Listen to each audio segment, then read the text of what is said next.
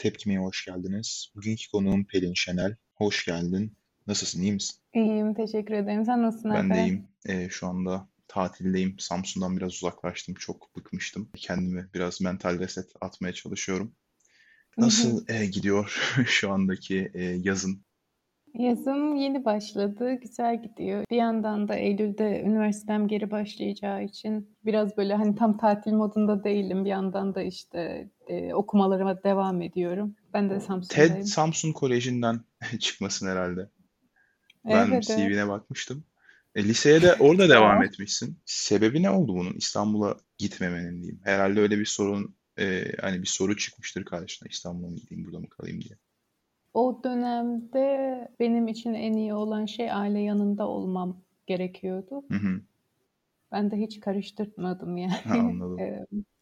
Bir de şöyleydi, ben birazcık okulun müfredat konusunda esneklik istiyordum. Ailem de TED'deyken işte onların görevlileri, müdüre hanımlarla konuşup beni böyle rahat edebileceğim bir sisteme alabileceklerini söylemişlerdi. Ben de o yüzden hani bir yandan Türk müfredatı, bir yandan Amerikan müfredatı çalışıyordum. E, lisede bunu yapan tek öğrenci bendim okulda. O yüzden hani bana imkan sağladılar. Kişiselleştirilmiş bir okul, Evet e, evet müfredatı. böyle kendi. Ben de TED Samsun Koleji'nde iki sene okumuştum. E, tabii o zamanlar yeniydi ben. İkinci ve üçüncü sınıfa gittim. 2008 ve 2009 yıllarında. Hı. E, benim hiç iyi hatıralarım yok oradan. Şeyde de. Aa, e, genel olarak Samsun'da iyi hatıralarım yok. O yüzden pek Samsun'da sevmiyorum. E, madem TED dedik, e, liseden Evet. bahsettik. E, eğitim hayatından biraz e, bahsedelim. Ortaokulda yine TED'de mi okudun? Evet Ondan evet. sonra e, lise yine TED'de devam etti. Üniversitede nasıl bir yol izledin?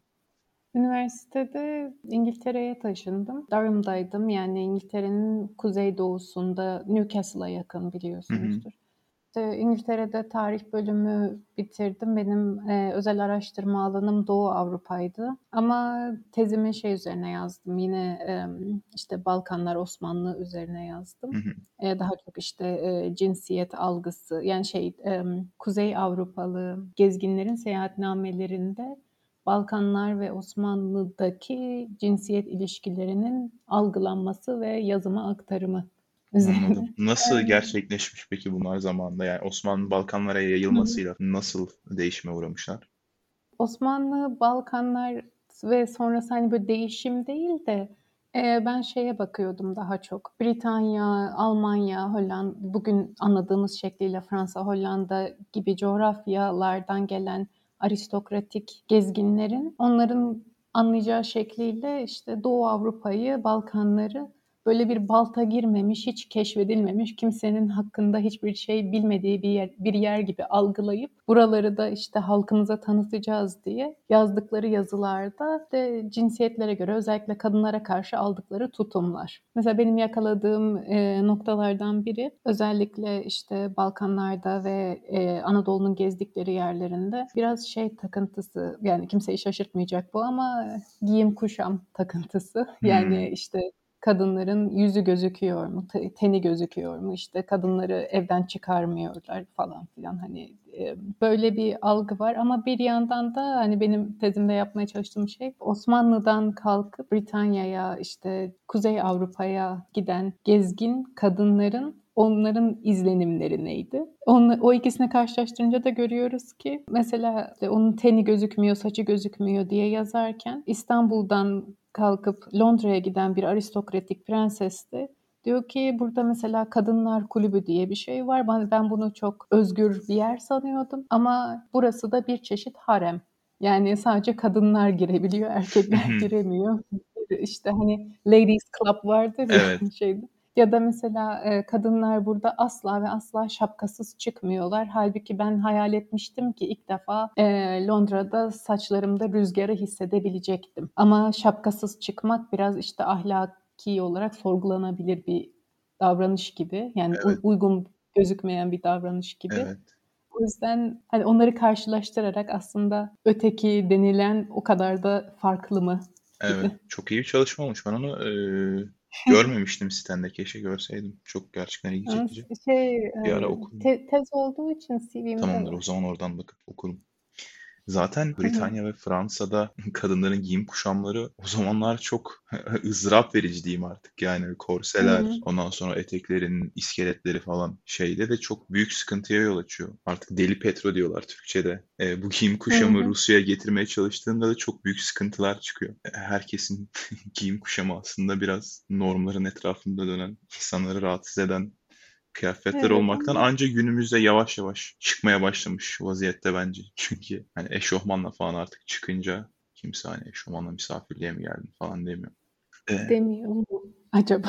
Şey, hani birazdan da biraz da şeyi de düşünmek lazım. Yani çok yakın zamana kadar örneğin siyahi kadınların saçları profesyonel bulunmuyordu. İşte e, sürekli ağır kimyasallar kullanarak sanki işte beyaz saçı gibi dümdüz yapmaları bekleniliyordu ya da işte iş yerine sanki pespaye şekilde gelmiş gibi algılanıyordu. maalesef.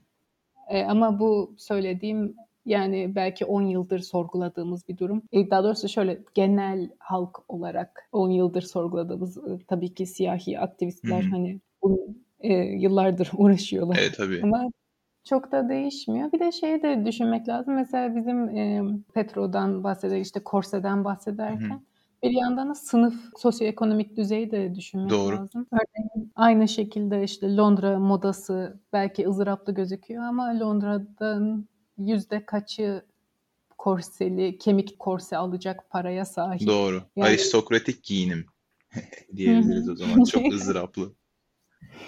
E, öbürü de yani bakınca Anadolu örneğin yani kıyaslama olarak söylüyorum Trakya, Anadolu e, yöresel kıyafetleriyle yani köylünün giydiği kıyafetle e, Britanya köylüsünün giydiği kıyafeti karşılaştırınca muhafazakarlık aşağı yukarı Ama aynı. yine Kuzey Batı Avrupa'dan gelenler Balkanlardaki kadınları hep şey olarak değerlendiriyormuş. Tam tersi de Evet ya bir şeyle alakalı şey düşünmek lazım. Yani örneğin işte Londra'da son derece aristokratik bir aileden gelen birey hayatında mesela e, Britanya'nın hiçbir fakir köyüne yani alt sosyoekonomik olarak daha yoksulluk çeken bir köyüne girmemiş. Ama orada Balkanlara seyahat edeceğim diye atıyorum işte onu karşılayacak olan bilmem kim paşanın evine gidene kadar sürekli at arabasından camından bakarak kendi ülkesinde hiç görmediği köy manzaralarını yargılamaya Doğru. çalışıyor. Karşılaştıracak bir kontrol grubu yok.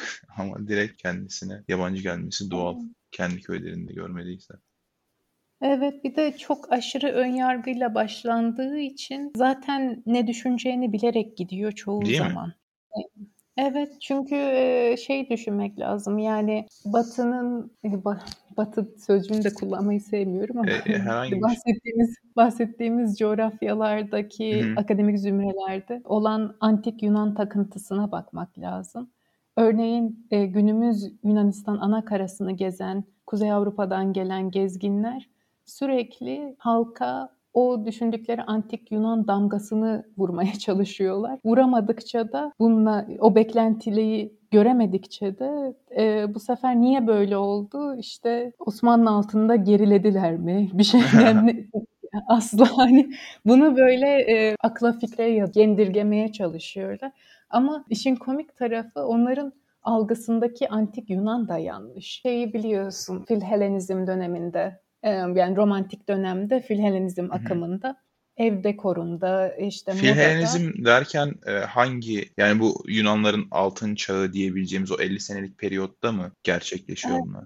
şey romantik dönem yani Lord Byron düşün işte şey e, Fransız ihtilali Ha, e, sonra ha, anladım. e, romantik dönemde Yunanistan'da değil şeyde. Fransa'da, Britanya'da, Almanya'da em, antik Yunan takıntısı ve Yunan'dan gelen her şeyin inanılmaz beğenilmesi, ona özenilmesi. Bunu mesela işte mimaride görüyoruz. İşte Yunan stili işte e, sütunlar. Mesela Napolyon'un eşinin e, Josephine meşhur bir portresi vardır. Böyle e, beller hep e, tam bu göğüs şeridinin altında böyle şey stili, antik Yunan heykellerindeki moda stillerini o güne yansıtmaya çalışarak ve e, renkler de her zaman o beyaz antik Yunan heykelleri gibi bembeyaz. Ne kadar beyaz olursa o kadar güzel. Evet. Şimdi bunu alıp Yani böyle algıları alıp o dönemki Yunanistan anakarasına yansıtmaya çalışıyorlar ama yanlış. Neden yanlış? Mesela en basit e, örneklerden bir tanesi o Yunan heykellerindeki beyaz hep algılıyoruz ya. Onlar tabii antik çağdan kalma oldukları için Evet, o dönemde renkleri kullanılan evet. boyalar Nasıl Evet. aslında? Ne ne kadar renkli heykeller aslında. Aslında Evet. rengarenk ama e, o dönemde arkeolojik olarak çıkardıklarında bembeyaz çıktığı için, boyalar Hı hı. solduğu, çürüdüğü, yok olduğu için bu sefer beyaz olan her şey çok güzel. Evleri beyaz, kıyafetleri Zaten beyaz. Rönesans'ta yapılan imitasyon, yani imitasyon Hı. demeyeyim de biraz öyle olmaya çalışan, e, Yunan'a benzemeye çalışan eserler bembeyaz olduğu için bizim aklımızda da öyle bembeyaz bir antik Yunan portresi çizilmiş vaziyette. Oysa ki çok renkli bir medeniyet. Çok renkli ama o bilinmiyor. İşte bu bembeyaz mermerler. De Yunan'ın çok met- methedilmesi, Yunan kültüründen gelen her şeyin çok el üstüne tutulması biraz doğal aslında. Çünkü hani Rönesans'a sebebiyet veren şey aslında o antik Yunan'dan kaybolmuş eserlerin ortaya çıkarılması gibi geliyor bana da biraz. Hani bir büyük etmenlerindenmiş gibi geliyor. Ama işte o hı. o eserlerin önemli olduğunu ya da işte e, o dönemki topluma yol gösterici olduğuna karar veren de oranın coğrafyası yani e, Yunanistan'ın agency'si yani kendini temsili Hı hı. yani Yunanistan'dan çıkıp temsil değil sürekli Batı diyeceğim yine ama e, işte Britanya'dan Fransa'dan alınıp bu iyi bu kötü diye karar verilip onun içerisinde işte atıyorum e, Arnavut kötü, Yunan iyi benzeri algılarda o Ta o önemli. zamanki şeylerin Makedonyalılara falan bakış açılarını, xenofobyayı bile almışlar yani adamlar orada. Ee, Almışlar mı, icat mı ya etmişler? olabilir. Şeyde. Doğru. Yani şeyi asla unutmamak lazım. Hani e, senin de ilgi alanın olduğu için e, Avrupa kıtasının bugünkü anladığımız şekliyle doğu batı değil, eskiden e, kuzey güney diye algılanan bir yer oldu. Aslında Avrupa'nın da kıta olarak algılanmadığı, Avrupa'nın kıta olarak asıl kendini göstermeye başladığı sürecin köle ticaretinin ekmeğini yemeye başladıkları Tabii e, olması.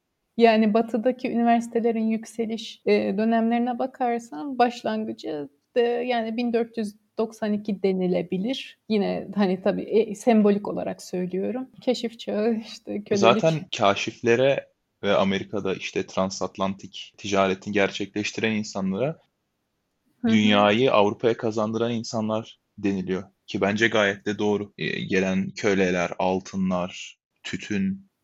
Yerleşim ve tabii bir de bir de epistemicide yani e, sistematik olarak bilginin yok edimi. Yani e, sadece kaynak olarak sömürmek değil, insanların köleleştirilmesi değil ama aynı zamanda sömürgeleştirmek üzere seçilen coğrafyaların ya da denk gelen coğrafyaların olan kültürünü ve tarihinin sistematik bir şekilde silinmesi, yok edilmesi ya da yok sayılması. Evet. Şimdi ben bunun üzerine Teke Tek programında Celal Şengör şöyle bir şey demişti.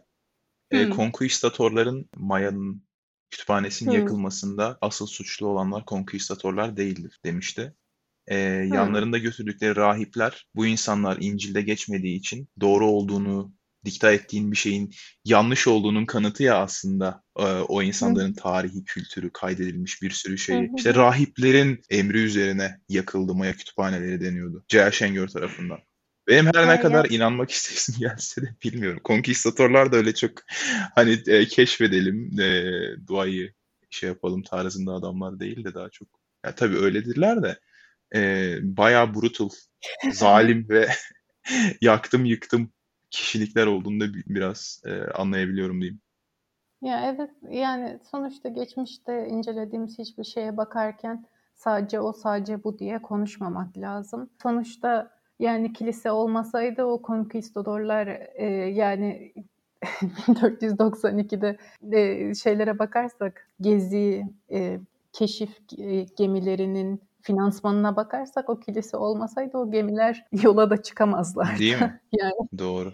Eee, o yüzden öyle parmak gösterip onun suçu bunun suçu değil. Özellikle bu dönemde biz e, en azından tarihçiler olarak ne yapabiliriz ki bu öğrendiğimiz sömürgeci akademik mirası mümkün olduğunca uzaklaştırarak yazdığımız işlerde, yaptığımız araştırmalarda incelediğimiz toplumların, dönemlerin saygı göstererek ve içerik olarak yani inclusive nasıl deniyor? O yani ötekileştirmeden saygı göstererek ve ne yaparsak yapalım araştırdığımız her dönemin her bakışımızı da sömürgeci mirası taşıyarak yaklaştığımızı da yani bunun sorumluluğunu da farkında olmamız lazım. Bir şey anlamında söylüyorum. Ne olursa olsun araştırmacılar olarak biz modern üniversite kavramı içerisinde çalışıyoruz ve modern üniversite kavramı nedir? Yine Batı diyeceğim ama hı hı. Batı'daki üniversitelerin yükselişi demin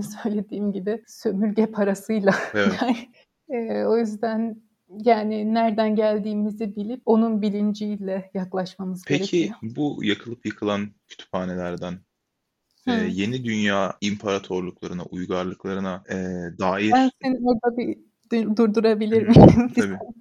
Örneğin bu yeni dünya kavramı. O dünya kime göre Evet. yeni? Örneğin Eski dünyalara göre yeni.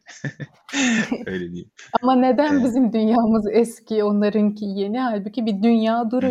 Sadece, eee, Batı bunu sonradan keşfetmiş. O zaman orası yeni dünya mı oluyor? Sanki, yani, o, işte, yoktular, onların Hı tarihi yoktu, işte, geriydiler, ilkeldiler anlatımını bir kez daha biz böyle kelimeler kullanarak, eee, somutlaştırmış Evet, çünkü şöyle geliyor, eee, yine başından beridir böyle algılanıp böyle öğretilmesiyle alakalı.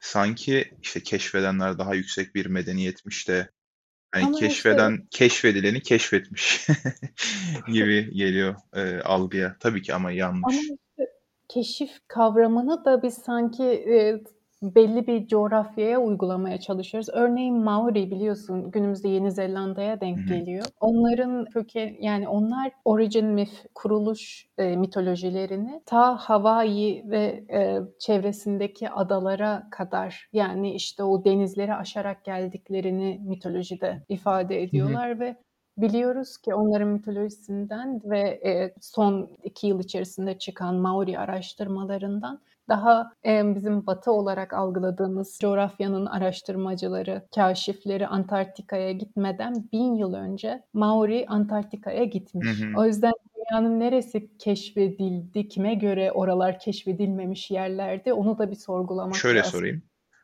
Hı. Amerikalardaki, eee, medeniyetlerden çoğu yakılıp yıkıldı ve, eee, yok edildi diye biliyorum ben. Onlardan, hani, ne kadarı kalmış, neler eee, bilebiliyoruz. Hani nasıl bir eee, sağlam kalan şey yüzdesi var ve nasıl şeyler sunuyorlar bize? Eee, öncelikli olarak bence Amerikalar demeye başladığımızda günümüzde ilk konuşmamız gereken grup yerliler. Hem, eee, Kuzey Amerika'da hem Orta ve Güney Amerika'nın yerleri. Eee, bence, eee, yine bu, eee, oksidental, eee, mentalitenin bize çok kafamıza kakarak öğrettiği şeylerden bir tanesi bu yerlilerin sanki bir Aztek'miş, Maya'ymış gibi geçmişte kalmış mitolojik insanlar olduğu. Hâlbuki Amerikalıların yerlileri günümüzde hâlâ aramızda yürüyen, yaşayan, çalışan insanlar. Kültürlerini, dillerini, tarihlerini korumak için hala eee, takdir edilesi bir şekilde çabalıyorlar ve öğrenmek isteyen kişilere de eğer, eee, dini olarak herhangi bir söylememe koşulları yoksa bazı çünkü mitolojiler, eee, o gruptan olmayanlara aktarılmıyor ve bunları paylaşmaya, halkı bilgilendirmeye de son derece istekliler. Benim Cherokee bir arkadaşım vardı. Hı hı. %100 Native American. Ben söyleyene kadar gerçekten fark etmemiştim.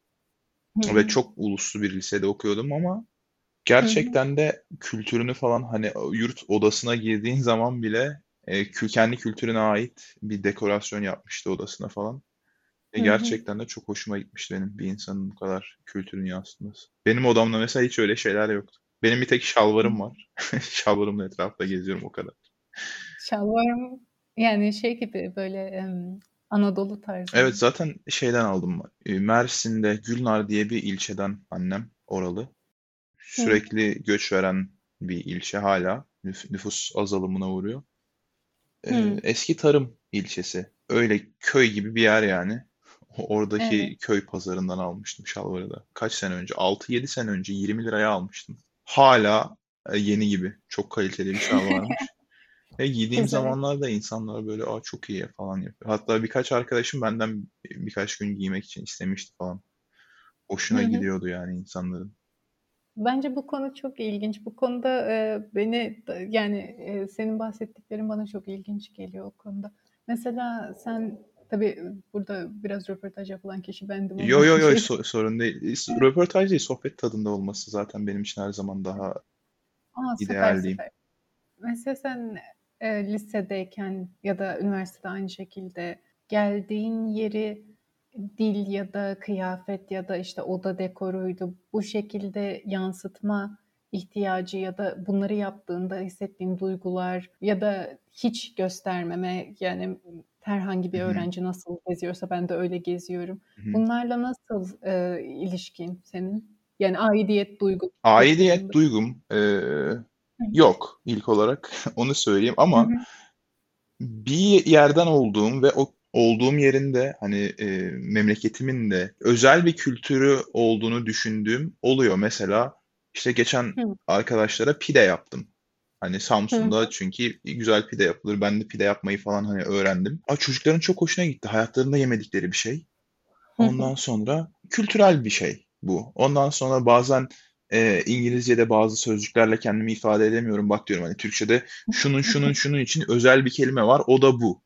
Şey Mesela "A, bayağı" Ne gibi o? Ben çok merak ediyorum. Ya, vallahi şu anda bir tane spesifik hatırlayamıyorum ama ya, arkadaşlarıma böyle Türkçe kelimeleri, hani, bizimkiler genel olarak mesela ben gittiğimde, eee, Hıı. 2-3 tane Alman vardı orada. Hani, Almanya'da Türk, işte, küfür falan öğretmişler. Hiç hiç hoş değil bence. Ama Evet. ben bazı ya, kendimi ifade etmekte zorlandığım ve bir kelimeyi aradığımda ve kendi, şeyimde bulamadığımda, vocab'imde bulamadığımda Türkçesini Hı hı. söylüyordum. Onlar da böyle bir şey İngilizce'de "Yok ya galiba." falan deyip ilgilerini çekiyorlar çekiyordu yani Hıı. öyle şeyler söylemem. Onun haricinde mesela Türkçe müzik, eee, Anadolu psychedelic rock çok severim ben. Erkin Evet. Koray'ın falan parçalarını şeydeki arkadaşlarıma açıyordum, üniversitedeki arkadaşlarıma. Hı Çoğu da beğeniyordu. Şu Evet. anda dünyada da çok beğenilen bir janra aslında. Evet, o şey de çok meşhur değil mi? Çok güzel bir çalışma yaptılar o, emm, Anatolian Rock Revival Project. Bir çok güzel bir harita var. Bir de ben bu daha önce söylemiştim ya sana data viz ile ilgileniyorum evet, diye. evet. Onu belki görmüşsündür. Çok güzel bir çalışma. Şey, galiba New Yorker'da basıldı ya da Washington Post'ta neyse. Eee, bu teker teker, işte, şey yapmışlar, eee, Anadolu rock onları böyle Türkiye haritası üzerine çok güzel illüstrasyonlarla yerleştirmişler. Belki görmüşsündür. Vallahi görmedim ama Yo yollarım ben Ha, tamam, çok iyi olur. Hıı. İşte, nasıl söyleyeyim? Hani, bazı şeyler güzel geliyor. "Hımm, bak böyle böyle bir şey var. Bu insanlar için" Ya da mesela, eee, arkadaşlarıma şey götürdüm ben. Hataylı bir insanım her ne kadar, eee, Samsun'da doğmuş olsam da. Hatay'ın. Defne sabunu vardır mesela. İşte, arkadaşımın babası sabun seviyordu. Dedim, hani, Defne hı. sabunu götüreyim. Eee, işte, bu da. Hatay'dan, ev yapımı bilmem ne. İşte, onu götürüyordum ya da gümüş bir tesbih götürmüştüm mesela. Tesbih çünkü onlar için çok egzotik bir şey. Bizde, hani, kullanılma, ne bileyim, hani, yolda birini tesbih sallarken görürsen, eee, öyle çok "O, ne kadar var eg" ama Efendim?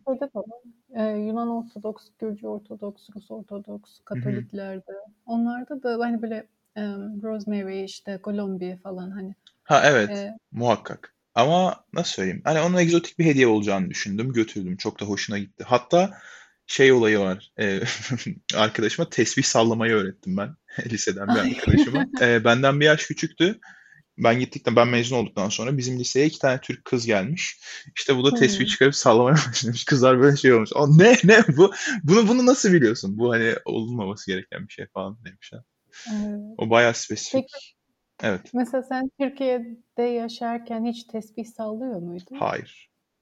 Hayır ama Amerika'ya gidince tesbih sallamak senin, böyle, emm, arkadaşlarına öğretebileceğin Evet. ilginç ama ülkendeyken bunu yapmayan. Evet, öyle biraz. Amerika'da da kendim sallamam yani. Arkadaşım da sallamıyor ama, hani, eee, "A, hadi bunu da yap bakayım. Bunu böyle yapıyorlar. Bunu ne yaparsın? Bunu böyle yaparsın." işte, tarzında şey hı.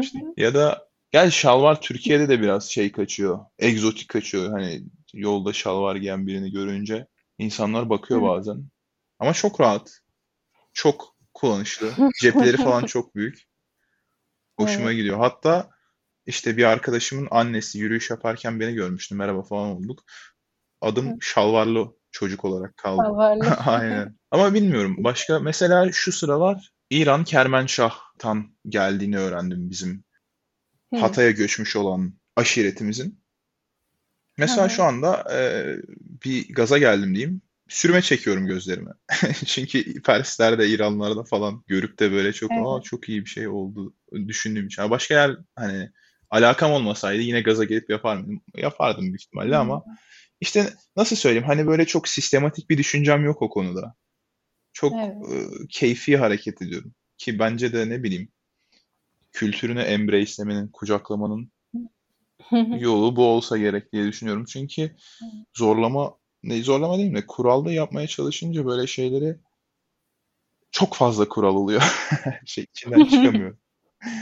Onun haricinde de böyle Türklüğümle gurur duyduğum ya da işte Hataylılığımla gurur duyduğum falan öyle yok sadece öyle şeylerle. Ya öyle olmuş. Ben de Hı. ne bileyim mesela Hatay'ın çok e, multikültürel bir özelliği var. İşte zamanında Hristiyan insanlarla, Arap insanlarla falan konuşabilmiş olmanın, onların kültürlerini tecrübe edebilmiş olmanın e, Evet. fırsatı olduğu için bana şanslı hissediyorum kendimi. Ya da işte orayla alakalı çok yani normal bir Türk insanından daha fazla şey biliyorum. İlgimi çekiyor mesela. E, sırf Evet. e, artık aidiyetten kaynaklı da olabilir bilmiyorum ama kültürüme ait bazı şeyler gerçekten ilgimi çekiyor. Ama şöyle bir şey var mesela. Hı. Osmanlı'yla alakalı eserlerin olduğu müzelere girdiğimde aşırı ilgimi çekmiyor. Lisenin başlarında çok ilgimi çekiyordu. Belki de bilmiyorum sürekli maruz kaldığımdan dolayıdır. Edirne'de Osmanlı Eserleri Müzesi'ne gitmiştik mesela. Çok iyi de bir müze olduğunu sanmıyorum ama yani kendi müze deneyimlerimle karşılaştıracak olursam çok öyle e, ilgimi çekmemişti. Bilmiyorum. Mesela bir müzenin e, iyi müze olduğunu karar vermende seni etkileyen faktörler İşte artifactlerin kendilerinin olması ve iyi bir bilgilendirici yazı olması. Mesela en son Samsun Kent Müzesi'ne gittim bu arada yine. e, belki buraları silerim Evet. de. E, hiç memnun kalmadım. E, çünkü şeyler Hı. vardı. Beylikler dönemine kadar sadece 3 bilgi parçası. Hani Font Krallığı hükmetmiş Samsun'a. Ondan önce hı. de Yunan ticaret kolonisiymiş. Bir şey daha vardı, unuttum. Ama bu kadar. Ondan sonra hemen Beylikler dönemine geçiyor. E, kayıt yok mu? Bence vardır. Birileri tarihini kaydetmiştir. Yani Hı. 1400 yılına kadar birileri kaydetmiştir bir şeyleri. Ama hemen Beylikler dönemine geçiyor ve gerçekten orada ben çok üzülmüştüm ve hiçbir artifact de yoktu. Bal mumu heykellerle işte pide yapan adam falan vardı. Yani bana ne ondan? Bana ne yani bal mumu istediği kadar pide yapabilir orada. Ben hani müze gezmeye gelmişim. Tarihiyle alakalı bir şeyler öğrenmek istiyorum buranın. Ama yok işte. Hiçbir artifact, hiçbir şey de yoktu. Memnun kalmadım ama mesela İstanbul Arkeoloji Müzesi'ne gittim. Ee, Hı. ikinci kere. Çok keyifli bir tecrübeydi benim için. Bir kere Evet. insan tarihe ilgi duysun duymasın. O kadar eski bir şeyin o kadar iyi korunmuş olması, o kadar detaylı olması Hı çok hı. güzel bir aktivite yani. Yani onun önünde durmak diye düşünüyorum. Anladım. Ama mesela onda da şu eksik e, vardı diyebilirim. Çok aşırı bilgi yoktu. Bütün gördüğüm ahitler çok fazlaydı. Ahitlerin hepsine ben Wikipedia sayfalarından baktım. E, hemen önünde yazmıyordu mesela o kadar detaylı bilgi. E, ama her şeye rağmen keyifliydi yine. Samsun Kent Müzesi konusunda senin kadar em, şiddetli fikirler sahibi olmasam da şeyi anlıyorum. Tarihi kopukluk olduğunu, neden verilen bilgilerin işte hoppala hoppala oraya Evet, atladığını. Yani e, müze gezmenin bir tecrübe olması lazım. Yani bir, böyle experience evet. olması tabii daha tercih edilir. Aslında eee, şey anlamında yani onların şu anki halini bilmiyorum ama ben en son baktığımda şeysiz yanında bilgi olmamasına rağmen çok ilgili olanların görüp tanıyabileceği e, artifactler vardı. Öyle mi? E, mesela şey döneminden kalma çok önemli bu Samsun Saat Meydanı'na dikilmiş sonradan sökülmüş bir ney deniyor ona böyle e, bilgilendirici metin, ilan gibi Hı. mesela taş üzerine işleme şeyden kalma. E, hemen mübadele öncesinden kalma. Aa, ben E, hiç ve dikkat etmedim. Belki hala oradadır. evet ama Gözümden öyle bir duruyor ki Şeyde, yani, yerde duruyor, böyle, bir ya yanlış hatırlamıyorsam duvara ya da ağaca öyle bir şeye yaslı bir şekilde yerde duruyor şeyde. Dışarıda mı? Yani Eee, yani 2 dilli bir metin dışarıda, eee, 2 dilli metin hem Karadeniz Yunancası yani Romeyka'yla yazılmış hem, eee, Osmanlıca harflerle yazılmış 2 dilli metin ama bu 2 dilden birini okumuyorsanız hı. yanında hiçbir bilgi yok, hiçbir şey yok. Yani Evet. sadece böyle, yani sıradan bir mezar taşından 2 dilli olması dışında ayırt edilebilecek gibi Evet. değil gibi gibi hani Ben de ikisini de bilmiyorum. O 2 dili de okumayı bilmiyorum. Ayırt da edemedim zaten. Ya, ama kim biliyor ki? Yani Değil? Romeyka öyle bir dil ki şimdi yani şey de gelse, yani ne bileyim Atina'da edebiyat öğrencisini de getirtseniz işte Romeyka çünkü şeye ben eee, şu anda var olan, eee, Yunanca diyalekleri arasında Antik Yunanca'ya en yakın olan şey Romeyka çok yani Karadeniz Yunancası Antik Yunan'a Karadeniz en yakın. Allah Yunancası. Allah. Tahmin Evet. Cambridge Üniversitesi'nin çok güzel bir filoloji departmanının çok güzel bir projesi var. Eee, The Romeyka Project diye ilgini çekiyorsa. Tamam. Eee, gidip işte bu Trabzon'un, eee, şeylerine çıktılar bir grup filolog. Yaylalarına çıkıp sadece bu dili kaydetmek ve işte kurallarını daha güzel bir şekilde kay eee, işte kayıt altına tutabilmek için. Şu anda da devam ediyor. Çok iyi bir Evet. projeymiş evet. Ben bir bakayım. Hı hı. Sen de galiba interview'lar yapıyorum demiştin.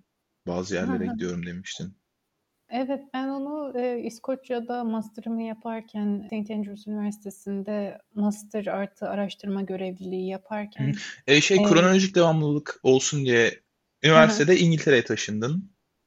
Evet, İngiltere'ye taşındım. Sonra bitirdim. Master için İskoçya'ya taşındım. Da master yaparken, eee, ve araştırma sonrasında da araştırma görevliliği yaparken benim yazdığım, yani araştırma konum olarak şeye bakmıştım. Lazca'nın tarihi, sosyolojik olarak jenerasyonlar arası aktarımı, Lazca ana dil olarak konuşan bireyler içerisinde dilin, eee, statüsüne dair algılar, işte, eee, bunu da tabii ki halkla alakalı bir araştırma olduğu için birincisi işte arşivsel belgelerden ve işte benden daha önce Laz, eee, dili üzerine çalışmış çok değerli akademisyenlerin ikincil kaynaklarından yararlanarak, eee, ilk önce bir tarihi oturttum. Ondan sonra, eee, günümüze bağlamak için tabii röportaj yapılan kişilerin bilgisini korumak için tam belirtmiyorum ama Doğu hı. gidip köylerde, eee, ana dili Lazca olanlarla ve bazı işte, emm, ana dili Hemşince olanlar da vardı.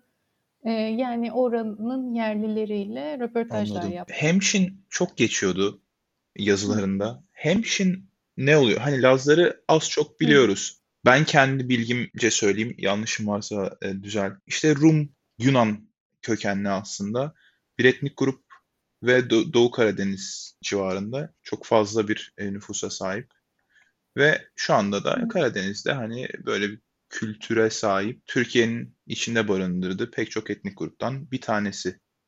Maalesef ki Karadenizli olmamıza rağmen, ben de Samsun'da doğdum. Karadenizli olmamıza rağmen, eee, Lazlar ve Lazca üzerine çok az bilgi biliyoruz. Yani öğrenmiyoruz, eee, ve öğrenmek için de önümüze çıkan fırsatlar çok sınırlı.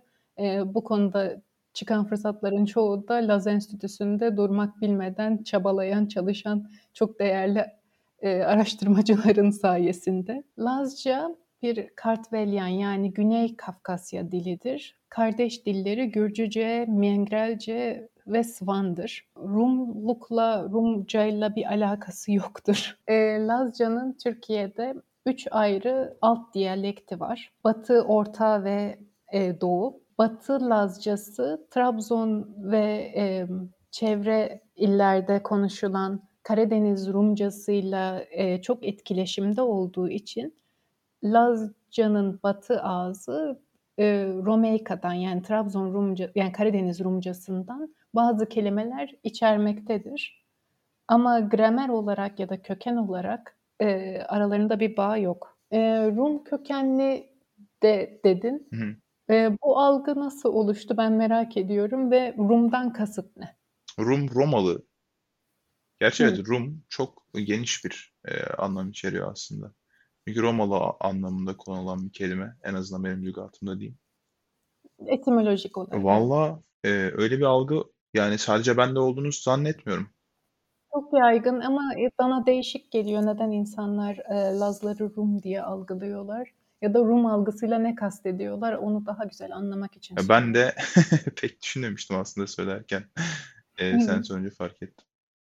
Evet, yani e, Laz mitolojisinde e, Lazlar kendi coğrafyalarını Güney Kafkasya olarak algılıyorlar. E, mitolojik olarak Lazona diye geçen bir kelime var. Lazona işte Lazların memleketi gibi yani bu bölge. Osmanlı'da sancak olarak da e, Lazistan sancağı varmış. Tabii Cumhuriyet dönemiyle bu e, İstanlı e, sancak isimleri artık kullanılmıyor. E, politik olarak başka anlamlara çekilebildikleri için. Ama Lazlar Rumluk konusunda şöyle söyleyebilirim. Tabii ki bunu sosyopolitik olarak çok dikkatle yaklaşmamız gereken bir konu. E, ancak Anadolu'daki çoğu halk gibi e, Lazların da e, kayıt olarak e, bir Ortodoks kilisesine bağlılığı tarihi olarak var. E, ama şu anda günümüzde Lazlar, e, özellikle Türkiye'dekiler istisnasız olarak e, Müslüman. Gürcistan'da, e, Acara tarafında Lazların e, çok az bir kısmı e, Müslüman. Genelde o Müslümanlar Sovyetlerle olan ilişkiler, Sovyet-Türkiye ilişkileri kötülediği dönemde zorunlu göç olduğu için Türkiye'ye gelmişler. O yüzden Gürcistan'da Laz olarak kendini etnik olarak ifade eden kişiler genelde Hristiyanlar. Anladım. Yani Gürcü Ortodoks Kilisesi'ne bağlılar. Hatta e, Gürcü Ortodoks Kilisesi'nin Orta Çağ'dan kalma işte Laz azizlerine ait bir bayramı da var. Yani onları anma günü de var. Hemşin e, diyorduk. Hemşince Batı Ermenicesinin Batı diyalekti. E, günümüzde de sanıyorum şimdi e, bu din değiştirme dönemleri aileden aileye işte süreçler falan yani ben birebir her bir aileyi bilmiyorum. Ama 18. yüzyıla gelene kadar yani sonuna 18. yüzyılın sonuna gelene kadar Lazlar gibi e, aşağı yukarı bütün hemşinliler de İslam'a geçmişler. Ama dil olarak şu anda Türkiye hemşinlileri e, istisnasız olarak konuş yani genelliyorum ama istisnasız olarak Müslümanlar ama dilin bazı Batı Ermenicesinin Batı ağzı. Onun dışında tabii hemşin kimliği altında olup Sovyetler döneminde yine örneğin Kazakistan'a sürülmüş çok büyük kesimler var. Hı hı. E, onların da mesela e, kimlikleri çok ilginç çünkü Müslüman oldukları için ama bir yandan da Ermenice konuştukları için e, örneğin şimdi bir geri dönüş sürecine girerlerse işte Ermenistan'a mı gelecekler, Türkiye'ye mi gelecekler başka yani şeydi. O yüzden onlara da hemşine de sadece Türkiye'de değil yine dünya bazında bir diaspora studies içerisinde e, düşünmek lazım. E, bizim toplum olarak birlikte yaşadığımız e, insanların e, dillerinin kökenleri, ailevi kökenleri hakkında biraz daha fikir sahibi olabilirsek bence daha toleranslı ve daha işte kapsamlı yaklaşımlarda bulunabileceğimizi düşündüğüm için bu kadar detaylı söylüyorum. Yo benim de zaten tam olarak istediğim şey bu hani bölümden almak istediğim şey buydu diyeyim. Ha, Türkiye'deki etnik kökenlere olan ilgisizliğimizden bahsettin. Ee, ve bilgisizliğimizden de bahsettin. Ee, bir Bilgi süredir var, Hı hı. bilgi yok. ha bilgisizliğimiz derken halk olarak bilgisizliğimiz diyeyim. E şöyle yani Türkiye o dönemde kurulan bütün e, milli devletler gibi Türkiye'de Türklük bazında halkı bir arada tuttuğu için insanlar hani e, işte ben Lazım ben hemşinim demeyi çok ihtiyaç ve bunları ifade etmek sanki biraz milli kavramlarla e, çakışıyormuş gibi algılanabiliyor. Tabii tabii. Halbuki halbuki çok nüfuslu çok yani hep deriz ya işte mozaik kültür mozaiği şey. evet. Herkesin e, kendini ifade edebilecek yeri var. çok var o. Geçen bir balıkçıyla sohbet ediyordum. Hı sahilde hı. karşılaşmıştık. Bana memleket neresi diye sordu. Ben dedim Hatay. E yani dedi hani e, Arap mısın, e, İranlı mısın falan filan. Hani ama bunu öyle çoğu insan çok e, nasıl söyleyeyim benim hoşuma gitmeyen bir şekilde soruyor. Çünkü Orta Doğulu gözüken bir insanım. Hani İranlı mısın diye sorduğunda bir insan ben hani e, çok hoşuma gitmiyor ama bu adam gayet dostça bir şekilde sormuştu. Dedim ki valla dayı bilmiyorum. Bizimkiler hiç takip etmemiş dedim. Adam bana baktı ve güldü ve o gülüşte şey de vardı.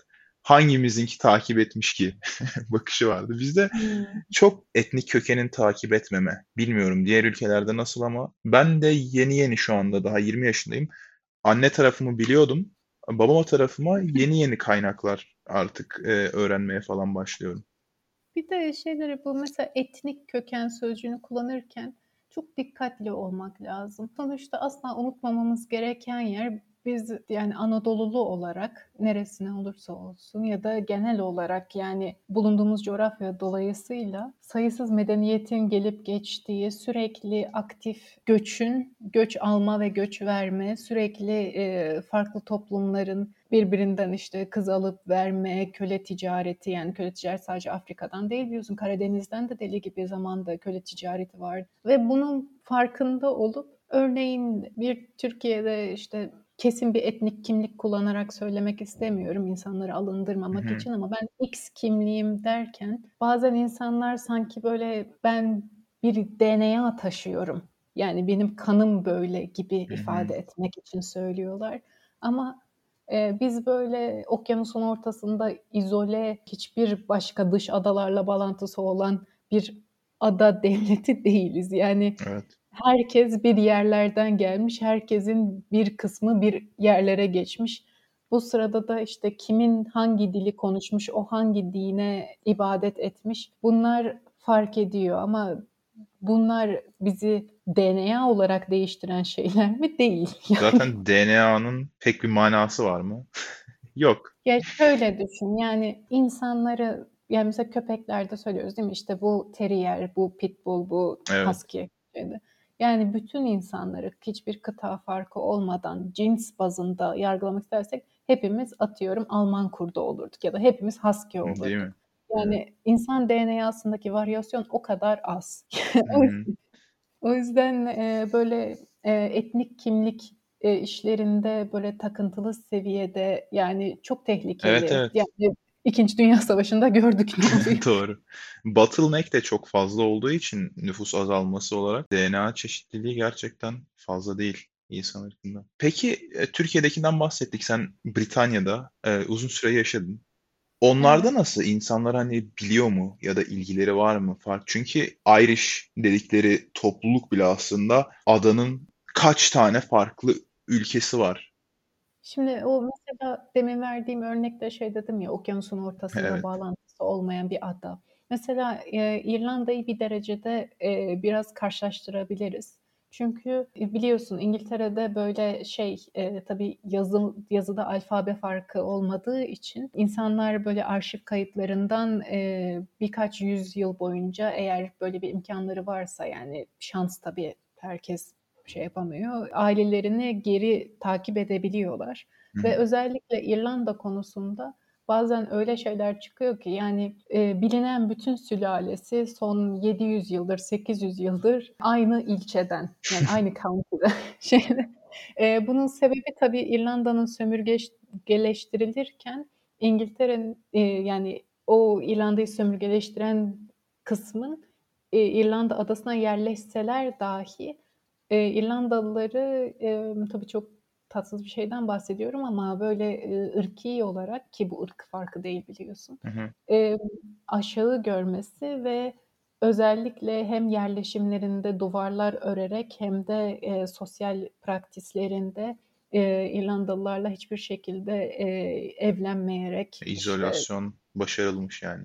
Evet, o yüzden hani böyle de olabiliyor. Yani o yüzden mesela bazen İngiltere, şey İrlanda'nın bazı ilçelerinde birinin e, a- soy ağacı gerçekten tek bir ilçeden çıkabiliyor. Çünkü mesela sömürgeci gelmiş ama hiç karışmamış. Hani onun Bizdeki gibi. evet daha işte Amerika melting pot kavramı vardır ya. Evet. Galiba Britanya'da o kadar fazla E, olmamış. Şu anda var. Ama şu anda var. Neden var? E, çok iyi biliyorsun ki Avrupa'nın e, her yerinde ol, ya çoğu yerinde olduğu gibi artık yani çok kültürlü. Yani oradan göçmen geliyor, buradan göçmen geliyor. Bir de tabii ki e, yüzyıllar boyunca sömürgecilik yapmanın mirası da var. E, bu sefer insanlar e, vatandaşlık alıp ya da gerekli kualifikasyonları sağlayıp Hindistan'dan çok göçüyorlar, Pakistan'dan göçüyorlar. E, Kıbrıs'tan biliyorsun deli gibi e, zamanında Evet. Britanya'ya göç. Commonwealth ülkelerinden bayağı geliyorlar. Evet, şey Türkçesi ne o? Ce, Cebeli Tarık mesela benim yurttaki o da, ev arkadaşlarımdan bir tanesi Cebeli Tarıklıydı. Hı hı. Şeyde o mesela e, İngiliz öğrencilerle aynı fiyat üniversiteye e, para Hmm. parasını öyle ödüyordu şey Evet. olduğu için. Hani British Territory olduğu için. Evet çok tuhaf gerçekten teritorileri çok fazlaydı. Ve hala bir şekilde pratikte de bir şeyler yapılıyor demek ki hala oralarla alakalı. Ya da oradan gelen Yani insanlarla. sömürgeciliği ya da modern çağda e, kölelik bitti falan diye konuşmak artık hani köleliği sanki yani insan köleliğini, sömürgeliği geçmiş zamanla konuşmak çok aydın bir yaklaşım değil. İspanya'nın Afrika'daki topraklarına bakan herkes bunu Hala görebilir. devam ediyor. Ama şeyi yani o ırk konusunda dediğim gibi e, bazen insanlar gerçekten soyaçlarını geriye takip edebiliyorlar ama bir yandan da şeyi unutmamak lazım. Milli devlet şeyiyle yani İngilizler için İngiltere gibi, Almanlar için Almanya gibi bu tarz yaklaşımlar günümüz Avrupa'sında sadece çok çok sağ yani çok çok e, politik ekstremistlerin ayrımcılık bazında olduğunu e, o yüzden etnik kimliklere e, ailemizi araştırıyor olsak dahi böyle takıntılı davranmamak gerektiğini E ya da tabii böyle canım. Onun bence bilgiyle pek ya tabii ki bilgiyle alakası var ama daha çok hani bir bakış açısı. Bence hiçbir insan e, nasıl söyleyeyim provokasyonlar olmadan "E, hadi ben buymuşum bunlara işte ne bileyim ayrılalım ya da işte e, bu ülkenin bu toprakların sahibi biz başkası gelemez falan tarzında e, kimse provoka hiçbir insan bence provokasyon olmadığı sürece o şekilde düşünmez diye düşünüyorum. E, genelde çıkar ilişkisiyle oluyor. Örneğin e, en basit bazda e, bu tarz toplumsal ayrıklar mesela bir köyde paylaşılamayan arazi olduğunda karşısındakine bula, nasıl bir işte sorun çıkarabilir? Onun şusu farklı, busu farklı, kafatası farklı falan. Evet bizde mesela e, annemin memleketi dediğim yerde arsa kavgası falan olmuş zamanında birileriyle. Hani aslında O kadar temel bir şey ki yani her toplumda böyle. Karadeniz'de kölecilikten bahsetmiştin laf arasında. E, çünkü benim bilgim o kadar sınırlı ki kölecilik hakkında. Hı. Sadece transatlantik köle ticaretini biliyorum. Onun hı. haricinde kölelik, bir de şeyleri biliyorum işte e, Roma'daki kölelik ya hı. da Antik Yunan'daki köleliği biliyorum. E. Karadeniz'deki kölelerden benim hiç haberim yoktu. Biraz bahsedersen çok sevinirim. Örneğin Osmanlı'da köleciliğe baktığımız zaman her zaman e, konteks aklımızda tutmamız gerekiyor. Yani bir imparatorluğun farklı işleyiş şekillerinin olduğunu, dönemin farklı olduğunu, farklı haklar geçtiğini, hukuk sistemini bilmem nesini her zaman akılda tutmak gerekiyor. O yüzden hani şey sağlıklı değil, e, transatlantik köle modelini alıp e, şak diye Osmanlı üzerine projekte etmek araştırmacılık anlamında sağlıklı değil. Ama Karadeniz bağlamında benim özellikle söylediğim aslında şeyden kalmaydı. E, erken orta çağdan kalmaydı. Yani e, yakın dönemde yok. Şu anlamda yok. Şey erkek e, şey köle yani çalıştırma kölesi anlamında yakın zamanda Karadeniz'de yok ama köleliğin bir versiyonu olan da e, asla unutmamamız gereken cinsel yani kadın ticareti işte ya da farklı pra- başka praktislerde olabiliyor. Yani sonuçta e, kendimize sormamız gereken sorulardan biri ki bence bunun yanıtı evet. İşte bir paşalara satılmak için ya da işte yurt dışında bir krala hediye edilmek üzere köyünden kaçırılan kadınlar köle midir? Köledir Evet, çünkü kendine dair hiçbir hakları yok. Yani evet. e, o yüzden örneğin e, Karadeniz'de, Kafkasya'da mesela çok bilinen Çerkes kadınlar. Maalesef ki mesela Mali krallarına zamanında Osmanlı sultanları devletler arası ilişkileri güçlendirmek için Kafkasya'dan kaçırılan işte bu özellikle renkli gözlü olan. Çerkes kadınlarını mesela Mali krallarına hediye ediyorlarmış. Bunu da nereden biliyoruz? Çünkü o dönemin e, Mali Kra saray yazılarında e, örneğin şeyden bahsediyorlar. İşte o saraydaki yerli kadınların ya da Afrika'nın farklı yerlerinden olan kadınların Çerkes kadınlarına kedi gözlü neden işte böyle değişik hani onlara e, renkli gözlü olmaları e, farklı geliyor. E, o yüzden onlara kedi gözlü kadınlar Evet. şey. E, örneğin hani kölecilikten bahsederken tabii ki bu işin e, sex trafficking kısmını da asla göz önünde Evet tabii durmadan geçmememiz lazım. Doğru. Osmanlı'da kölecilik mevzusu benim ilgimi çekti. İstersen daha derin benim alanım değil. Saçma sapan bir şey söyleyeceğim. Bu konuda da e, 10 yıllardır, 20 yıldır, 30 yıldır çalışan birisi de diyecek ki ne, ne diyor? biliyor, ne söylüyor. Yani kölecilik e, araştırmalı bir de nerede kölecilik, Osmanlı hangi döneminde kölecilik? Yani çok araştırmak gereken ve benim hiç araştırma alanım olmayan sadece böyle katıldığım konferanslarda dinlediklerimle bildiğim bir alan. O yüzden üzgünüm. Evet. E, sonradan master'ını yaptın. Evet, İskoçya'da master'ımı yaptım. Sonra şeye taşındım. Selanik'e. Selanik. Evet. Aa, hiç bilmiyordum böyle bir şey olduğunu. Master'dan sonra Selanik. Evet. Orada ben Aristotelius Üniversitesi, Panepistemiyo Aristotelio, orada e, dil öğreniyordum. Bir de e, öğrenci değildim ama orada hani üniversite kaydımla onların işte e, kaynaklarını kullanıyordum. İşte Selanik Yahudi Müzesi, Selanik e, yine Aristotelio Üniversitesi'nin kendi kaynakları, onların hocalarıyla görüşüyordum falan. Asıl orada bulunma sebebim dil öğrenmekti. E, Yunanca öğrenmekti. Yunancayı öğrenmen ne kadar sürdü?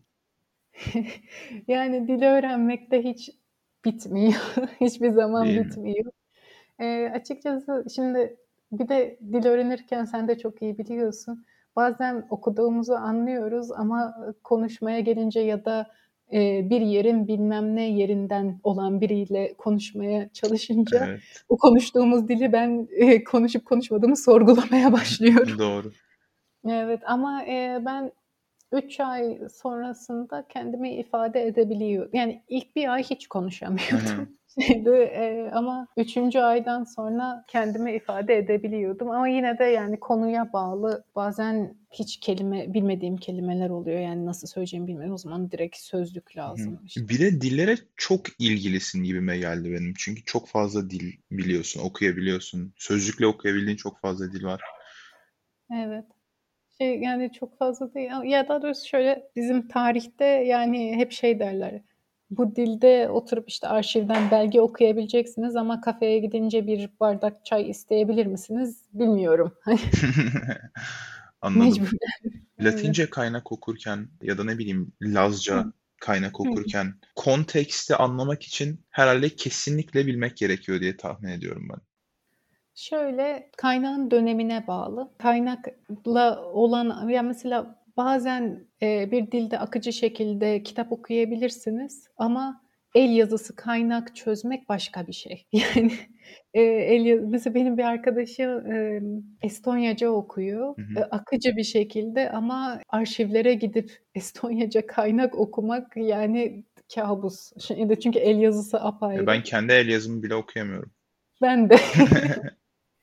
Ama, eee, bir yandan da yani böyle umutsuzluk da olmaması lazım. Şey de önemli, yani mesela, eee, kaynaklarda genelde bir rapor veriliyor, değil mi? Hı hı. Yani bir şey olmuş bitmiş, onun ya suç raporudur, işte, ya tarım raporudur. Yani bir rapor ya da bir, işte, talep, arz, rica bir şeyler var. Evet. Eee, genelde benzeri kelimeler yani o sayfada da aynı kelime, bu sayfada da aynı kelime tekrar ettiği için bir süre sonra da hem göz hem alışıyor hem de okurken beyin hani tahmin etmeye başlıyor. Ama o ilk belki yani kaç tane kaynakla uğraştığınıza ya da kaynakların uzunluğuna işte yani tipine bağlı ama böyle bir eşik atlama dönemi oluyor. Eşiği atlayınca hızlanıyorsunuz. Selanik'ten sonra ne yaptın? Selanik'ten sonra Türkiye'ye döndüm. Zaten pandemi oldu. Şimdi de işte de söylediğim gibi şu vize işleri ol, olsaydı New York'a taşınacağım şeye NYU'de Yakın Doğu ve Orta Doğu Araştırmaları bölümüne. Yine şey yüksek lisans için. Umarım da olsun ya. E, vize işi gerçekten e, sorun Evet, evet. Ama hayırlısı artık ne diyelim. Bana genelde şeyi soruyorlar işte, "A, sen Karadeniz'den Selanik'e gittin, işte, sen orada, eee, Türkiye'den geldiğin için farklı şeyler, eee, yaşadın mı?" falan. Bana öyle şeyler soruyorlar. Ben de sorayım o zaman. Tamam. Ç çok soruluyor ama belki kibarlıktan sormuyorsundur diye Yo, şey ben de sorayım. Bence Yunanistan'a taşınmak, Türkiye'den Yunanistan'a taşınmak nasıl bir tecrübedir bilmiyorum ama Karadeniz'den Selanik'e taşınmak kısa süreli dahi olsa çok özel bir tecrübe. Çünkü biliyorsun mübadeleden dolayı yani günümüz Yunanistan'da belki 3 kişiden bir tanesi kendi kökenini Anadolu'ya bağlıyor. Selanik'te özellikle e, mesela öyle bölgeler var ki sadece Karadenizliler oturuyor. Yani şey, Allah Allah. evet. Yani mesela güneyde de var. Mesela Samsun sen de biliyorsun. Mesela e, Anakara'da işte mesela Nea Samsun'da var. Nea Samsun'da yani yeni Samsun. Ama e, Selanik'te insanlar bazen mesela ben yurt dışında olduğum zaman Gürcistan'daysan nerelisin deyince Samsun diyorum. Bir de Selanik'teyken Samsun diyorum. Herkes Çok biliyor. iyi. Çok iyi. Ama mesela ben İskoçya'da yaşarken Samsun desem kimse bilmiyor. Şey, Aynen. e, Türkiye'yi bile bazen bilemiyorum. Evet, evet, evet. Bana bir keresinde ben Amerika'da Los Angeles'ta bir öğretmenle konuşuyordum. Şey diye sordu işte yazları ne yapmak istersin? İşte yazları ne yapıyorsun? Biz de ben de şey dedim. Aa ben hani sahil kenarındaki bir şehirden oturuyor, şehirde oturuyorum. Yazları sahile gitmeyi, denize gitmeyi çok seviyorum. O öğretmen de bana dedi ki, "Aa Türkiye'de sahil mi var?" Maalesef ignorant olabilir. Ya ignorant bilmiyorum. Bence kimse kimse hakkında bilgi sahibi olmak zorunda değil. Ama bazen gerçekten de e, çok az biliyorlar yani. Bende de Hı. Evet şey, sen de şey hem de güneydeydin değil mi? ben Kentucky mi demiştin? güneydeydim, Georgia'daydım, Tennessee'deydim. Evet. Hiç öyle bir, tabii bir gün e, 11. sınıftayken uçurtma avcısı mıydı? Ya, o tarz Afganistan'da geçen bir şeyler anlatan bir kitap okumuştuk edebiyat dersinde. Üzerine Aha. tartışıyoruz falan. Çocuk Hı. şey demişti. Ben bu kitabı okuyana kadar hani Orta Doğu'yu sadece hani çöl, arada bir de çadırlar olan bir yer olarak algılamıştım demişti. Herkes böyle bir bakmıştı falan çocuğa ama öyle Ama düşünen doğru insanlar söylüyor. var. Yani o ne düşündüğünü söylüyor, yalan Evet evet tabii canım ben de aynı bir şekilde şey yapmadım. Ee, yargılamadım falan yani. Sonuç olarak ne düşündüğünü söylemesi yeterli. Evet ilginç tabii ama e, ya bir de şeyi düşünmek lazım yani mesela işte Orta Doğu'yu öyle algılamasının kökü ne? Yani o Hollywood al- filmleri olabilir mesela. Geçen peki şeyi izlemiştim. Indiana Jones. İskenderun'u yapmış böyle. İskenderun Hatay'da bir ilçe. Şu anda çok iyi değil ama tarih boyunca gerçekten iyi olmuş. Yani benim hoşuma gidecek düzende olmuş bir ilçe. İyi ne demek mesela? İyi ne demek? Ya çok çarpık kentleşme olmadan Hı, o insan cümbüşünün, kültürel cümbüşün yaşanabildiği bir yer. Ee, hı, bir liman şehri zaten. hı. Indiana Jones'ta İskenderun'u bir yapmışlar böyle. Aman Allah'ım. İskenderun Hı, hiçbir zaman böyle olmadı ya falan diyordum ben. Yani 1960'larda herkes işte peçe takıyor. Bilmem hı, ne. 1960'lar Türkiye'nin artık modernize olmaya başladığı yıllar. Bir şekilde o ya işte herkesin öyle peçeyle falan dolaştığını gerçekten de sanmıyorum o zamanlar ama öyle resmetmişler. Ben de bir şey olmuştum. Şuna bak ya olmuştum yani. hı. Öyle oluyor. Evet ama bir yandan da şeyi de düşünmek lazım. Hani o oryantalizasyon ama sonra e, işte bir yandan da işte beklenti bu sefer gelen turist de onu görme yani işte mesela o da deveye binmek istiyor. O da işte benim mesela Evet, İngiltere'de arkadaşlarım hep diyorlar ki işte ya yaz tatilinde ailemle Türkiye'ye gittim deveye bindik. Ben hiç deve görmedim yani. Şey, evet, e, ama bu sefer turist onu beklediği için de e, bu sefer self orientalization oluyor. O beklentiyi karşılamak için de yani mesela e, benim İngiltere'de oturduğum Durham'ın hemen yanında Newcastle vardı. Newcastle'ın da e, bazı Anadolu restoranları meşhur. Hı hı, E, ama mesela restorana gidince e, bütün garsonlar fes takıyor ve e, yemeğin ortasında ba- haftanın bazı günleri e, oryantal e, dansçı çıkıp e, işte şov yapıyor. evet. Dansöz mü oynatıyorlar? Evet, Ben evet, çok evet. severim dansöz izlemeyi ya. Gerçekten çok takdir ettiğim bir sanat. Ve çok da unique bir şey olduğunu düşünüyorum artık. Eee, evet, benim şey kastettiğim şey hani Anladım. Türkiye'de kimse fes şu anda Yani. takmıyor. Hani turist beklese bile ama eee, Türkiye'li garsonlar eee, İngiltere'de garsonluk yaparken eee, işletme gereği fesle Benim bir arkadaşım fes takıyordu zamanında. Sinemada bile zor çıkartıyorduk çocuğun fesini. Adam Nasıl? sinir olmuştu şapka kanununa işte zamanında. Bayağı bir sene kafasında Türkiye'de fes. Evet. Eee, lisenin Hımm. başında. Tabii ya çocuk da o zamanlar. 14-15 Ha. yaşında bir adamdı da bayağı fesle geziyordu yani etrafta. Benim Yani günlük hayatta kendini fes takan ifade etmek için yapıyor. Evet. Günlük hayatta fes takan tek gördüğüm insan oydu mesela. Kıbrıs'ta eee, mesela folklor danslarının fes bir parçası. Bir de şeyi de unutmamak lazım. Hani fesin zaten Osmanlı'ya eee, ilk getirilişi bir modernleşme çabası için sarığın yerine yani sarık oryantal bulunup onu modernleşmek üzere fes getirildiğinde hani kontekstini de unutmamak lazım. Doğru. Evet. Eee, bir tarihçi ne yapar diye sorayım. Eee, tarihçi olduğunu söyleyebiliriz bence. Ben senin İnşallah. internet sitendeki yazıları okudum ve araştırmaları hani arş bir sürü arşive girdiğini tahmin edebiliyorum. Hı Eee, hı. orada koyduğun kaynaklardan. Nasıl gelişiyor bu çalışmaları ortaya çıkarman? Bir araştırma sorusuyla ya da eee, bir alana dair genel ilgiyle başlıyor. İlk önce bir temel oluşturulacak kadar ikincil kaynaklardan yani benden önce gelmiş akademisyenlerin eee, yaptığı değerli çalışmalardan fikir ediniliyor Eee, ve örneğin bazı çalışmalarda sunulan fikirlere karşıt gelinebilir ya da eee, araştırma daha önce yapılan araştırmalarda eksik bulunan konular olabilir. Bunlar belirleniyor ve işte öğrenci diyor ki ben şu alanı araştırmak istiyorum. Neden? Bundan önce yazılan akademik çalışmalarda bunun eksiği var ya da yanlış yaklaşım yani farklı bir yaklaşım getireceğim ya da daha önce e, erişilemeyen bir atıyorum arşiv e, şimdi araştırmacılara açıldı. O yüzden ben bu bakış açısını, bu kaynakları da getirmek O istiyorum. durum nasıl ortaya çıkıyor yani eskiden kapalı olan arşivlerin açılması?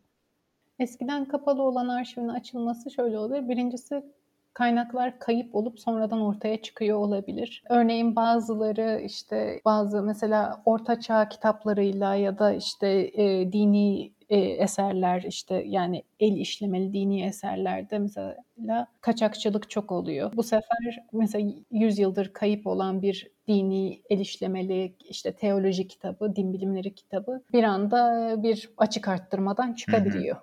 E, çünkü neden? Bir aile onu almış zamanında koleksiyonda tutmuş satıyor. Ya da mesela politik ya da farklı sebeplerden dolayı işte restorasyon da olabilir. Bir arşiv kapalı olabilir. Ya da bir arşivin bazı belgeleri o dönemin şartları koşuluyla e, saklanmış ya da yani araştırmacılara açılmamış olabilir. Koşullar değiştikçe bu arşivler de açılabiliyor ya da işte özel izin çıkartılabiliyor. Ondan sonra yeni arşivler açılmış olabiliyor. Yeni bir bakış veyahut da eksik tamamlama. Mesela bazen yeni kaynak yok ortada ama e, bizim e, akademiyada işte mesela işte decolonize akımı oluyor ya da gender studies daha ön plana geliyor. Bu sefer deniliyor ki ha bu konu işte araştırılmış, bu dönem bakılmış ama hiç o dönemin e, işte atıyorum alt orta sınıf kadınları için böyle bir tecrübenin sosyo-kültürel sonuçları nedir, tarihe nasıl yansımıştır hiç araştırılmamış. Bunu ben yapayım. Fiziksel olarak bir arşive gitme peki e, ne kadar Hmm. gerçekleşiyor? E, yapılan şeye bağlı, e, tarihçinin kendi alanına bağlı. E, benim tanıdığım bazı tarihçiler var. Yıllardır hiç arşive ya da mesela akademik hayatları boyunca arşive gitme ihtiyaçları olmamış. Neden mesela? E, tabii ki bu hepsi için değil ya da onların yaptığı iş iyi kötü anlamında e, bir şey ifade etmiyor. Sadece teknik olarak farklı. Örneğin entelektüel tarihte e, atıyorum işte Jean-Jacques Rousseau'nun bilmem ne X konusu hakkındaki görüşlerini tarihi e, olaylarla karşılaştırmalı inceleme yapacağım. E, Hmm. Ama zaten Jean-Jacques Rousseau o konudaki bütün görüşlerini eee, kitaba yazmış. E, bu sefer kitapları alıp, eee, okuyarak ve onu tarihi süreçle karşılaştırarak bir çalışma yapılabiliyor. O yüzden, hani, illa arşive gidecek diye bir şey yok ya da kültürel tarihçi olabilir. Örneğin, eee, demin konuştuğumuz gibi, işte, yerli araştırmalarında, yani indigenous community'leri araştırırken ya da, eee, bazı, eee, Afrika tarihçilerinde yaygındır. Kültürel tarih yaparken gidip arşive gitmiyorlar ama bir Güney Afrika Cumhuriyeti'nde bir komünitenin içine girip onların yaptıkları el işlerini, işte o el işlerindeki mesela bir savaşı mı göstermiş o işlemede. Hımm. Hani bunda arşiv yok ama bu da tarih.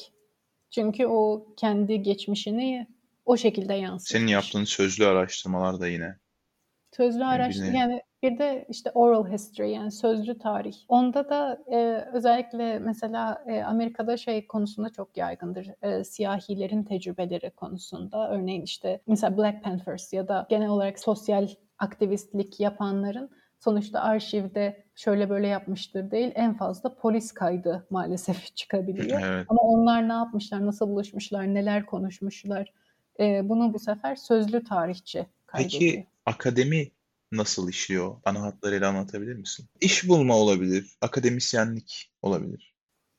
Akademisyenlik konusunda mesela bazı tarihçiler var, hiç ders anlatmıyorlar. Sadece araştırma yani research üniversitelerdeler. Eee, sadece araştırma yapıyorlar. Bazıları ders anlatıyor. Bazıları mesela, eee, sadece öğretmenlik açısından yani ders anlatımı çok güçlü olduğu için bir yandan, eee, kitap makale basımına öncelikleri öğrenci. Bazıları mesela doktora öğrencisi desteği verebilir, onları yönlendirebilir ama, eee, asıl önceliği kendi araştırmasını yapıp sonuçta kitap makale, kitap bölümü olarak basım yapabilmek. İş konusunda da şöyle, şu anda, eee, American Historical Society'nin ya da American Historical Association tam hatırlayamıyorum adını. Neyse onların, eee, sitesinde bulunan Graph of Doom yani, eee, mahvolmuşluk Graf. grafiğine bakarsak tarih doktorasıyla mezun olan öğrenci sayısı açık olan tarihçi öğretim üyesi iş ilanlarının kat kat kat üstünde. O yüzden tarihte iş bulmak donanım, bağlantı, şans yani Anladım. böyle, eee, s şey değil, eee, hani bazı, alanlarda konuşurken, "A, bu alan çok genişleyecek, işte daha çok imkân çıkacak, çağımızın mesleği olacak." Tarihçilik böyle değil, ama insani bilimlerin çoğu aynı durumda. Çünkü üniversiteler artık ne kadar öğretim üyesi sayısı da artmış da olsa yüksek öğrenime erişimi olan öğrenci sayısı bunun kat ve kat üstünde. Bir de şeyle de alakalı, eee, örneğin Occidental üniversitelerde genel olarak, eee, şöyle, eğer öğrenci eğer burs almadan örneğin doktora yapıyorsa ne olursa olsun üniversiteye çok ciddi maddi yatırım yapıyor. Evet. Üniversite de bu sermayeyi gerek kendi için değerlendiriyor ama bu kadar çok maddi yatırıma hayır demektense üniversiteler çok öğrenci alıp bir yandan dolayısıyla çok para kazanıp mezun ettikten sonra da, eee, kendi başınasın. Evet. Yani bunu da değerlen ya o yüzden, hani, ne olursa olsun her işin yani tarihçinin yaklaşırken işte finansal yanlarını da değerlendirerek başvurması, çalışması lazım. Şimdi bu böyle, eee, çok olumsuz bir portre çizdim ama şey de söyleyeyim, eee, bir yandan da yani ben kendi hocalarımda da görüyorum. Tarih mezunu yani tarih akademisyeni olan hocaların çoğu birden fazla meslek sahibiler. Bir yandan araştırmacılık yapıyorsa öbür işte atıyorum, emm, Turkish Studies jurnalinin de editörlüğünü yapıyor. Yani tarih konusunda çıkan araştırma sayısı da arttığı için bu sefer daha çok jurnal, daha çok editör, hani, danışmanlık, işte tarihi filmlerin, dizilerin danışmanlıkları, hani farklı iş opsiyonları ve birden fazla iş sahibi olma durumları da oluyor. Günümüzde nasıl projeler yapılabilir, eee, bir tarihçi olarak? Ben bir harita uygulaması var. Valla şu anda ismi hatırımda değil ama istediğin zamanda sana dünya haritasını gösteriyor ve o yıl olmuş önemli, eee, hani savaşların falan olduğu yerlerde küçük simgeler var, işte kılıç simgeleri var, Hıı. hani o ne olmuş, eee, ve ona tıkladığında işte onun Wikipedia sayfasını açıyor. Evet, evet, çok güzel bir uygulama. Ondan sonra tarih ve hani günümüzde tarihle ne yapılabilir sorusunun cevabı olarak böyle bir örnek vardı kafamda. Onu söyleyeyim istedim. E, başka neler hı. var mesela? E, senin şeyini gördüm ondan sonra, Rashi, eee, script'ini, eee, Hı. bilgisayarda yazabilme projeni gördüm. Eee, hani, şey Evet, olmasından dolayı. sevindim. Hani, çok gerçekten de baktığımda "Allah Allah ya!" falan dediğim bir yazındı o da. Başka A! neler yapılabilir ya da onu yaparken nasıl şeyler Hıı. yaşadığını anlatmak istersen onu da Dediğim gibi, özellikle tarih bölümünde çok fazla mezun ve yeteri kadar, emm, öğretim üyesi kadrosu olmadığı için, eee, öğrencilerin sıyrılabilmek, hani, öbür arkadaşlar yani akranlarından öne geçebilmek için farklı donanımlar getirmeleri lazım ki, eee, bulundukları, başvurdukları üniversite desin ki, "A, tamam ben, eee, sana burs vereceğim, sana bu kadar yatırım yapacağım." Bunu sağlamak için de şu anda popüler yollardan bir tanesi Digital Humanities yani dijital insani bilimler.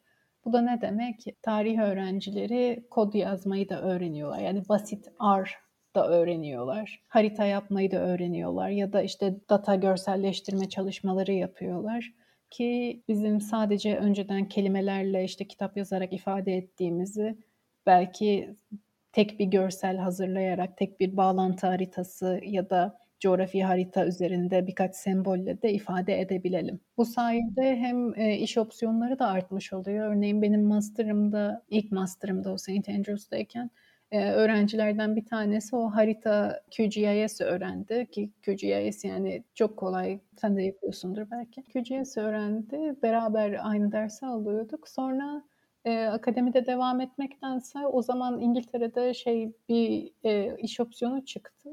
Tamamen bu GIS üzerine çalışan bir şirkette iş buldu. Sadece harita yapmayı bildiği için. Yani, eee, o yüzden, hani, birazcık hem dil hem, işte, akademik pişme artı, eee, ekstra donanımlar olması Doğru, lazım. bir şeyler katmak gerekiyor. Bence de, e, çağımızın getirdiği yenilikler insanların, eee, tarih tüketmesinde çok büyük yere sahip diye düşünüyorum. Çünkü mesela hı. CGI teknolojisi Hı hı. o kadar gelişti ki, hani, şu anda izlediğim belgesellerde falan, hani, Hıı. o kaleyi inşa edemez adam ya da set kursa da, hani, nasıl dışarıdan nasıl gözüküyormuş acaba diye merak edersin. Bu şekilde, hani, aslına da eee, bağlı kalacak şekilde pek çok şeyi yapıyorlar ya da en basitinden çok popüler olmayan bir konu hakkında ufak videolar falan bulunabiliyor içerisinde ilgi çekici görseller, bir şekilde animasyonlar bulunan ve Evet. bence, eee, insanların bunu evinde yapabiliyor olmaları ve, işte, bilim vardır, bilim insanlığı vardır, bir de bilim yayıcılığı vardır ya. Tarihte de öyle bir şey geçerli bence. Hani, bu insanların kaçı tarihsel araştırma yapıyordur, kaçı tarihçidir bilmem ama günümüzün teknolojisini kullanarak bu tarih yayıcılığını yapmakta gerçekten çok başarılı oluyorlar. Benim de çok hoşuma gidiyor günümüzün teknolojisinin tarihte kullanılması. Evet.